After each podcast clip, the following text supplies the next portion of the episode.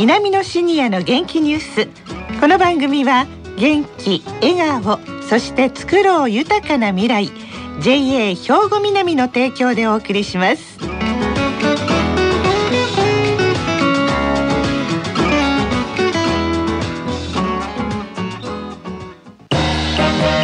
皆様の元気生活を応援する JA 兵庫南。近畿最大級の農産物直売所虹色ファーミン。おすすめは JA 兵庫南エリアの新鮮な地元農産物。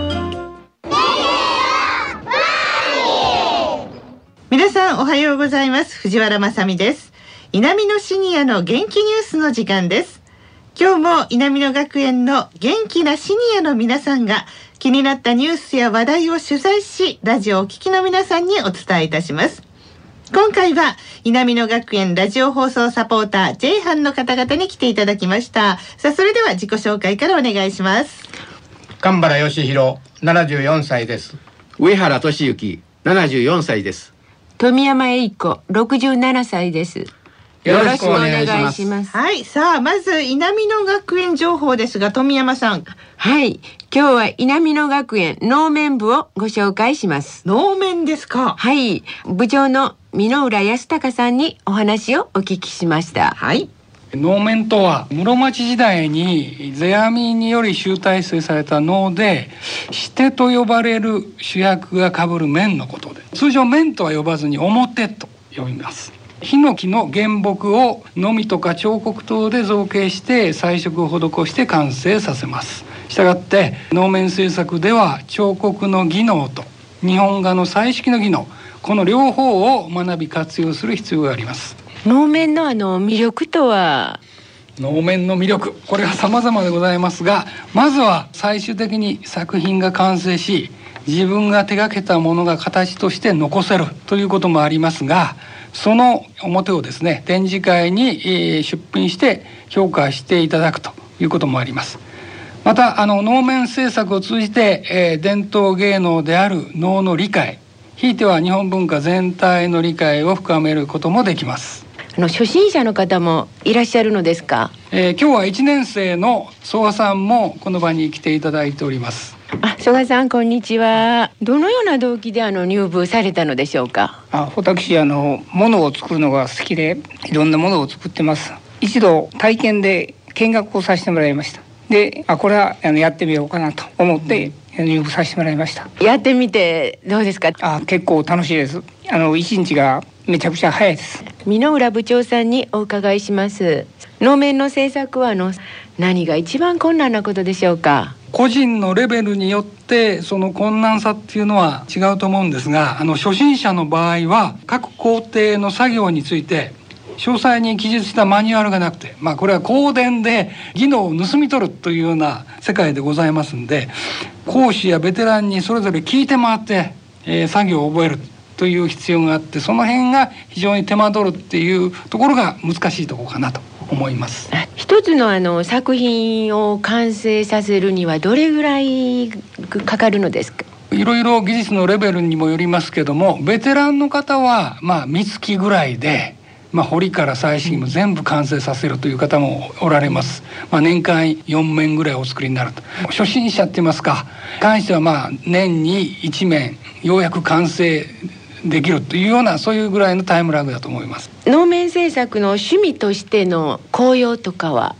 まあ、あの能面というのはですね手先を使って彫りや彩色をするということで集中力の維持ボケ防止効果があると思います。で各工程を完成させ技能を向上させていくことで達成感が得られると。で場所を選ばずマイペースで進めることができて能面制作を進めることが即えー障害学習の実践につながると自負しております。どちらかといえば高齢者向きなんですね はい、もうこれはぜひお勧めしたいと思います。はい今後のなんか課題とかありましたらもうこれはですね一重に女性の能面部のメンバーっていうのは現在3名なんですが、えー私部長の,、まあ、あの課題としまして次年度はですね大量に、えー入部していただくという、まあ、施策を打たないかんなというのが1点。それから主な、ね、制作過程のえー、マニュアル化っていうんですかできうる範囲でのマニュアル化というのを目指したいと思います。そうですよね。能面ってでもね不思議ですよね。でも3ヶ月ぐらいでできるっていうふうにもおっしゃってましたけれども。ねマイペースでできるから本当に女性の方にもぜひということでしたけれども。神原さんはいかがですか？取材行かれてどのように思われましたか？はい。実際に能面を作ってるところを見せていただきましたが、はい、同じ能面を彫っても彫る人によって皆表情が違っていて、うん、何か神秘的な思いがあります。そうですよね。はい、はい、えー、そして上原さんは取材には行かれなかったようなんですが、能面に対してはどんな思いをお持ちでしょうか？はい。無表情で不気味な感じのする能面ですけれども、はい、見る角度や光の当たり方で表情が変わるなど、うん、まさに芸術作品だと思います、はい、ただ能面には魂が宿っているようで近くに置いていくにはちょっと抵抗感があります。そうですね。なんかやっぱり彫ってる方の思いっていうのを受け止めてるんでしょうね。はい。そして富山さんは取材されていかがでしたか？はい、あの私にとってはあのあまり馴染みのないクラブでした。はい、で能面はあの能楽で用いられる仮面であり、うん、あの一つの表で喜怒哀楽が表現できるように作られていることなど基本的なことを教わり大変勉強になりました。であの今回得た知識を持って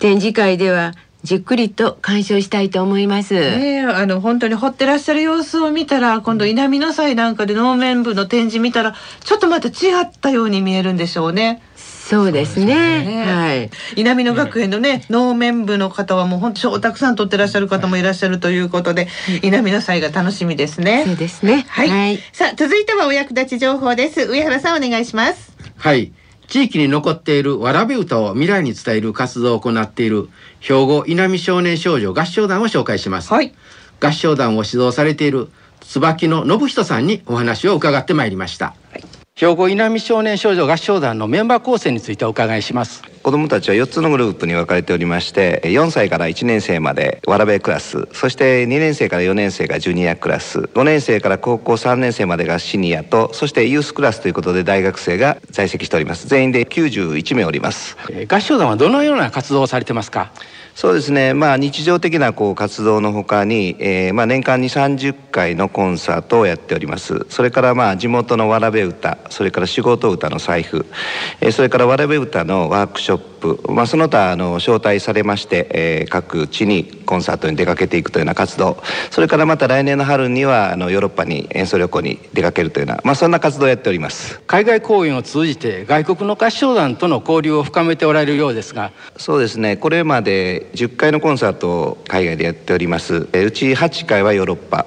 そして30以上の合唱団との交流があります。まああの内容的には一緒にステージを作るジョイントコンサート。それからまあ交流会を含めました日本の文化の、えー、紹介。それからホームステイなどを通したその国の文化を体験するというようなまあそんなことをやっております。わらび豚を未来に伝える活動にも力を注いでおられるとお聞きしていますが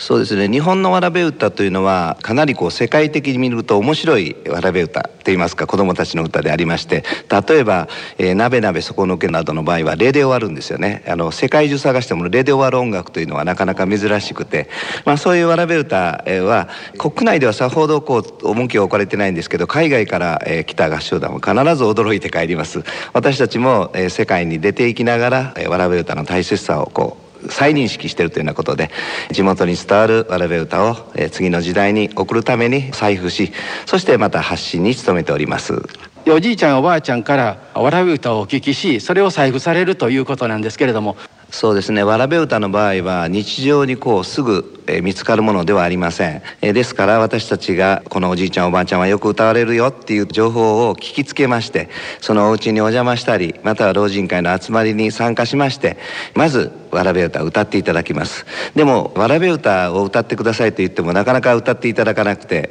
例えば「なべなべ底抜けこの歌知ってる?」とかお手玉を出したりしましてお手玉で、えー、こんな遊びしたことある?」その時に歌った歌歌ってくださいっていうふうに言うんですけれどもまあそういうふうにこう一生懸命聞き出してきた曲を録音機を回しながら楽譜に落とすという作業がまずあります。それがまあ財布ですね。その後その、うん、財布したものを、えー、子どもたちが覚えていろんなステージで披露する、まあ、そういうようなあのシステムになっております。長年にわたり合唱指導を続けておられますが目標とされているところについてお聞かせください。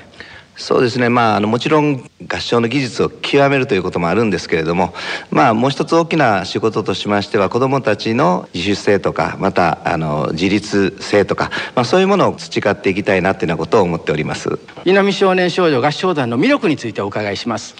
そうですね、まあ、子どもたちが違う年齢であっても一つのものを作り上げられるというのが一つの魅力ではないかなと思います。他のスポーツでは年が3歳も5歳も離れていれば多分一緒に何かをするというのは難しいと思うんですけれども合唱では見事にそれを成し遂げることができますそして、まあ、あのアカペラあのピアノを使わない合唱の素晴らしさというものを人々に伝えることができる合唱団だというふうに思っています。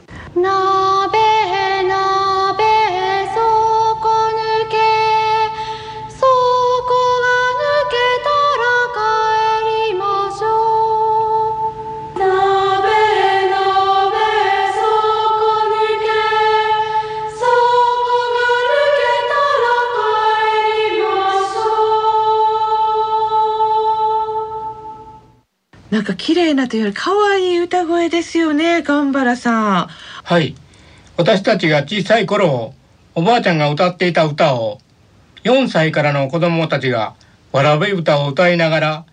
昔の遊びを取り入れている姿はとても微笑ましく思いました、うんえー、また先生は各地方の歌を探してくるのに大変苦労なされたそうです。うん、そうですか。はい、ね、上原さんはいかがでしたか？はい、子供たちはお手玉や紙風船を使ってゲーム感覚で楽しそうに練習をしていました。やっぱりゲーム感覚で。はい、え一方指導者の方は大変です。仕事を終えてから夜遅くまでボランティアで指導されている熱意に頭が下がります。行政などからもっと支援が必要だと思いました。うん、そうですね。富山さんはいかがですか？はい、あの音楽の夢に向かって活動中の子どもたちのあの練習風景を見せていただきましたが、はい、その歌声とね、一つのものを作り上げる動きに大変感心しました。で、ヨーロッパなどの海外公演を何度もされていると聞き、子どもたちも指導者の方もその夢に向かってね歩んでいるのがすごく伺えました。はい、そうですかね。子供たちの歌声って本当心癒されますもんね。はい、この兵庫稲美少年少女合唱団は指導者にも恵まれてたくさんの賞を取られています。ぜひねコンサートにも足を運んでいただき、その美しい歌声、綺麗な歌声、ハーモニーを楽しんでいただければと思います。今日は兵庫稲美少年少女合唱団をご紹介くださいました。ありがとうございました。ありがとうございました。皆様の元気生活を応援する JA 兵庫南。近畿最大級の農産物直売所虹色ファーミン。おすすめは JA 兵庫南エリアの新鮮な地元農産物。さあ南のシニアの元気ニュースお別れの時間が来てしまいました。この後は兵庫ラジオカレッジの時間です。このままラジオ関西をお聞きください。南のシニアの元気ニュースこの番組は元気笑顔そして作ろう豊かな未来 JA 兵庫南の提供でお送りしました。